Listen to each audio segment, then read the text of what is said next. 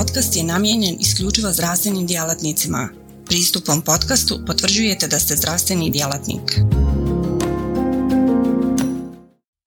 Portal c m e tačka b a, portal za kontinuiranu medicinsku edukaciju. Klikni za znanje.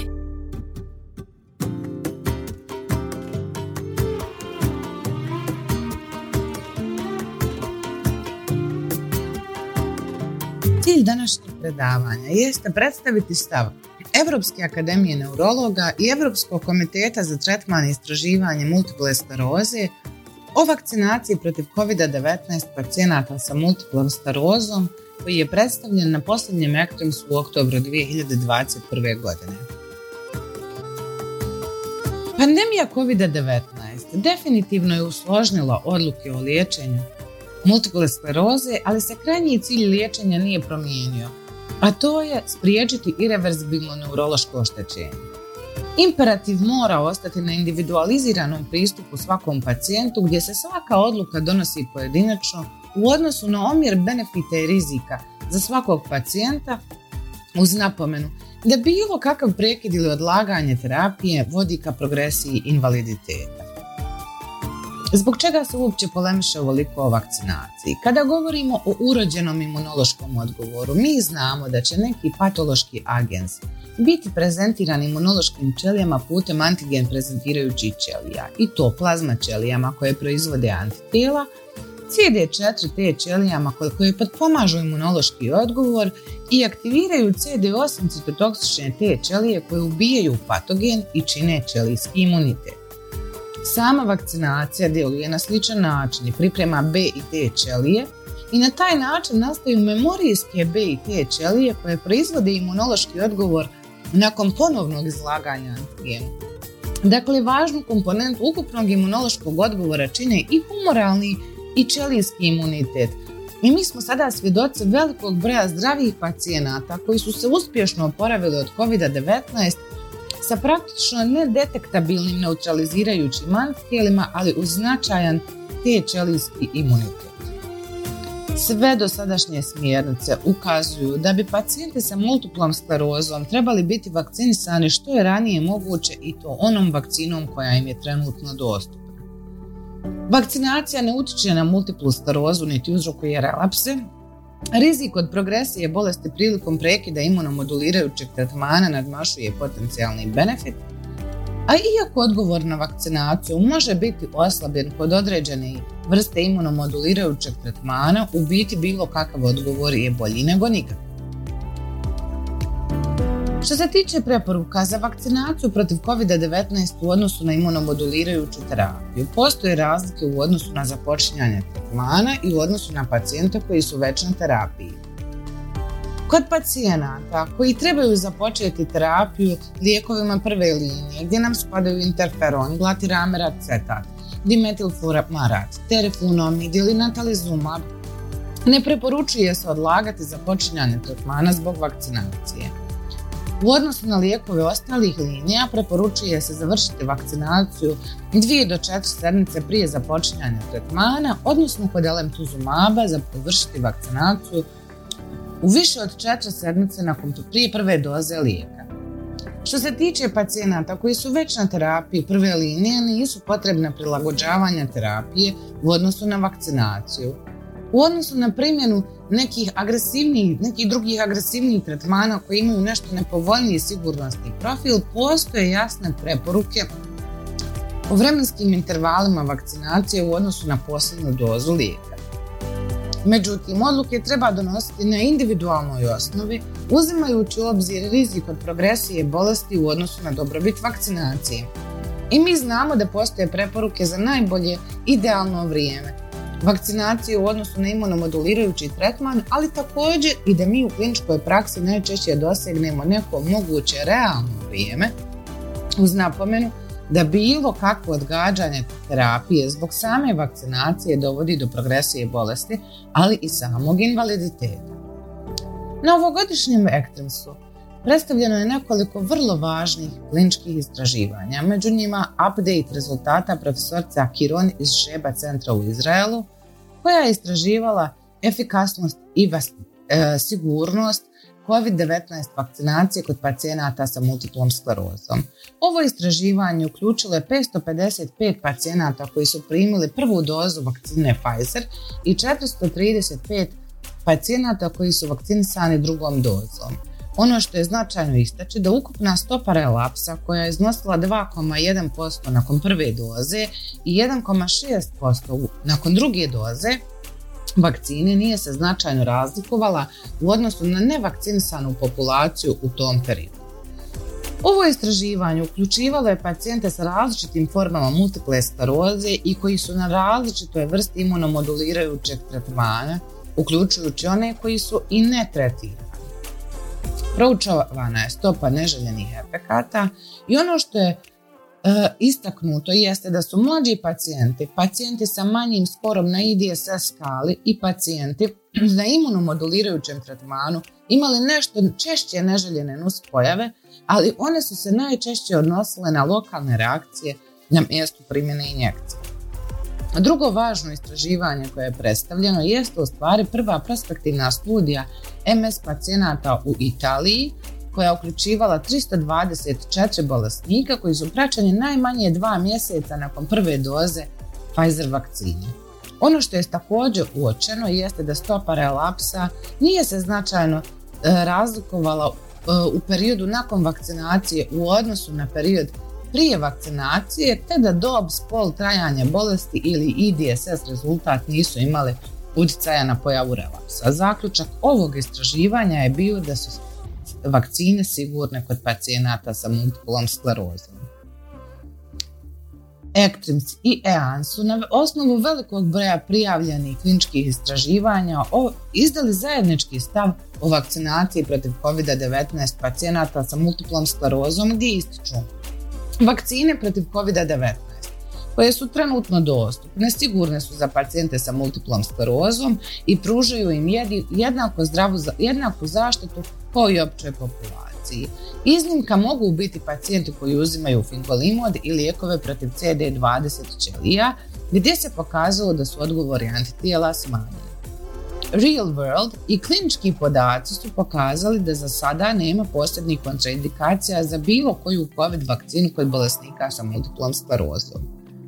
U Evropskoj uniji trenutno su vak- licencirane četiri vakcine protiv kovid devetnaest i to dvije messengerina vakcine i dvije vakcine na bazi adenovirusa, a pet drugih vakcina je trenutno u različitim fazama kliničkih istraživanja i mogle bi biti dostupne u budućnosti. Sve trenutno dostupne vakcine mogu se primijeniti na bolesnike sa multiplom sklerozom, uključujući pacijente koji primaju lijekove koji modificiraju bolest. Bolesnici koji uzimaju interferone, glatirameracetat, terefunomid i fumarate, čiji je broj limfocita normalan, najvjerovatnije će biti adekvatno zaštićeni, a bolesnici sa umjerenom do teškom limfopenijom možda neće razviti adekvatan imunološki odgovor na vakcinaciju protiv kovid devetnaest. Pacijenti koji uzimaju natalizumab također će vjerovatno biti zaštićeni vakcinom protiv COVID-a. Vjerovatno će kod pacijenata koji uzimaju alemtuzumab imunološki, stanični i humoralni odgovor na vakcinaciju biti oslabljen u prvih šest mjeseci tokom maksimalne limfopenije, ali pacijenti koji su završili obje doze alemtuzumaba i razvili potpunu imunološku rekonstituciju će najvjerovatnije imati adekvatan imunološki odgovor. U studijama svi pacijenti sa multiplom sklerozom koji su liječeni kladrebinom pokazali su adekvatan zaštitni humoralni imunološki odgovor i u tim studijama odgovor antitijela bio je evidentan oko četiri mjeseca nakon zadnje doze liječenja i nije se razlikovao u odnosu na opću populaciju. Većina pacijenata liječenih fingolimodom nije pokazala zaštitnu razinu antitijela nakon vakcinacije, a također bolesnici koji uzimaju okrelizumab nisu pokazali odgovarajući broj antitijela bez obzira na broj limfocita ili vremenski interval od posljednje doze lijeka. Što se tiče posebnih upozorenja, nema specifičnih kontraindikacija za primjenu sada dostupnih vakcina kod pacijenata sa multiplom sklerozom. Vakcinacija se ne preporučuje kod teških alergijskih reakcija nakon prethodne doze vakcine ili kod poznatih alergija na određenu komponentu vakcine. benefit vakcinacije prevazilazi rizik od potencijalnih tromboembolijskih događaja nakon vakcinacije, a pojava miokarditisa i perikarditisa se povezuju sa upotrebom messenger R N A vakcina. Što se tiče booster doze, potreba i vrijeme dopunskih doza za vakcine protiv covida nisu jasno utvrđene. Međutim, preporuke za pacijente sa multiplom sklerozom neće se značajno razlikovati od onih za opću populaciju, osim možda za specifične populacije kao što su oni koji troše anti-C D dvadeset lijekove ili fingolimod. Vrlo je bitno napomenuti da testiranje na antitijela se ne preporučuje za procjenu imuniteta nakon vakcinacije protiv covida, jer na taj način se ne procjenjuje stanični imunološki odgovor koji može igrati ulogu u zaštiti posredovanoj cjepivu. Vakcinacija je preporučena, bez obzira na historiju prebolovanog simptomatskog ili asimptomatskog covid devetnaest, uključujući osobe sa produženim simptomima. Podaci iz kliničkih ispitivanja pokazuju da se trenutno odobrene vakcine mogu sigurno davati osobama sa dokazima prethodne infekcije covida. Podaci o sigurnosti vakcina protiv covida tokom trudnoće su ograničeni. Na temelju dosadašnjih saznanja, stručnjaci smatraju kako je malo vjerovatno da vakcine protiv covida predstavljaju rizik za trudnicu ili fetus, te stoga trudnice sa multiplom sklerozom ispunjavaju uvjete i mogu primiti cjepivo protiv covid devetnaest. Adolescenti u dobi od dvanaest do sedamnaest godina ispunjavaju uvjete za primanje odobrenog messenger R N A cjepiva, ali djeca mlađa od dvanaest godina trenutno nisu dobila odobrenje za primanje cjepiva protiv covida. Djeca od pet do jedanaest godina trenutno su uključeni u fazu dva kliničkog istraživanja od strane kompanije Pfizer. U zaključku, trenutno dostupne vakcine protiv covid devetnaest sigurne su za pacijente sa multiplom sklerozom i pružaju jednaku zaštitu kao opću populaciji. Vakcine se ne povezuju sa relapsima niti sa progresijom bolesti. Preporučuje se vakcinisati što ranije i to onom vakcinom koja je dostupna. Ne postoje specifične kontraindikacije za vakcine kod pacijenata sa multiplom sklerozom u odnosu na opću populaciju. Iako na određenoj imunomodulirajućoj terapiji imunološki odgovor može biti oslabljen, smatra se da je bilo kakva zaštita bolja nego ikakva. Rutinsko testiranje na antitijela se ne preporučuje za procjenu imuniteta nakon vakcinacije protiv covida, jer na taj način ne procjenjuje se stanični imunološki odgovor koji može igrati ulogu u zaštiti posredovanoj cjepivu. Hvala na pažnji.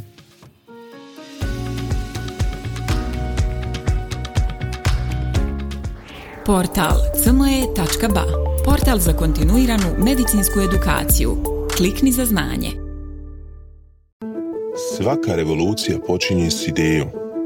U svijetu medicine ta ideja je neprekidno učenje, stalna evolucija i kretanje ka sve preciznijem i personaliziranijem pristupu. Dobrodošli na c m e tačka b a, budućnost kontinuirane medicinske edukacije. Na c m e tačka b a vjerujemo da medicinski stručnjaci nisu samo praktikanti, već inovatori, pioniri, istraživači mogućnosti. Svako novo otkriće, svaka nova tehnika, svaki novi komad znanja je korak prema zdravijem i sretnijem svijetu. U duhu onih koji su se usudili razmišljati drugačije, kreirali smo online portal koji pruža više od puke informacije. Nadmašuje tradicionalne granice edukacije, nudeći imerzivno, dinamično i beskrajno prilagodljivo iskustvo učenja. Baš kao što skalpel u rukama vještog hirurga postaje instrument iscijeljenja, c m e tačka b a u rukama radoznalog medicinskog stručnjaka postaje instrument unapređenja. Srce naše platforme je jednostavnost. Razumijemo da je vaše vrijeme neprocjenjivo, da svaka sekunda može napraviti razliku. Zato smo dizajnirali c m e tačka b a da bude jednako intuitivan i efikasan koliko je i inovativan. Inspirirana najboljim svjetskim sučeljima, naša platforma vam omogućava da zaronite u bogatstvo znanja bez ikakvih ometanja ili kompleksnosti, kada god to želite i gdje god to želite, donoseći svijet medicine na dohvat vaših prstiju sa elegancijom jednog, besprijekornog dodira. Na ce em e tačka be a susret ćete se sa neprestano rastućim univerzumom sadržaja kuriranog od strane regionalnih i globalnih stručnjaka. Interakcija sa vrhunskim umovima u medicinskom polju, uključivanje u revolucionarna predavanja i dobivanje znanja koje će transformisati vašu praksu. Ali ne smatramo se zadovoljnima s trenutnim postignućima. Obavezali smo se na kontinuirano poboljšanje, težimo da ce em e tačka be a ostane zlatni standard za online medicinsku edukaciju. ce em e tačka be a je medicinska stranica za one malo bolje, iscijelitelje, inovatori, profesionalce koji se ne boje prekoračiti granice i preoblikovati medicinu. ce em e tačka be a je mjesto za vas. Razmišljajte bolje, učite bolje, budite bolji. Stoga kliknite za znanje i pristupite na ce em e tačka be a, gdje učenje nikad nestaje, gdje strast susreće profesiju, gdje medicina susreće inovaciju.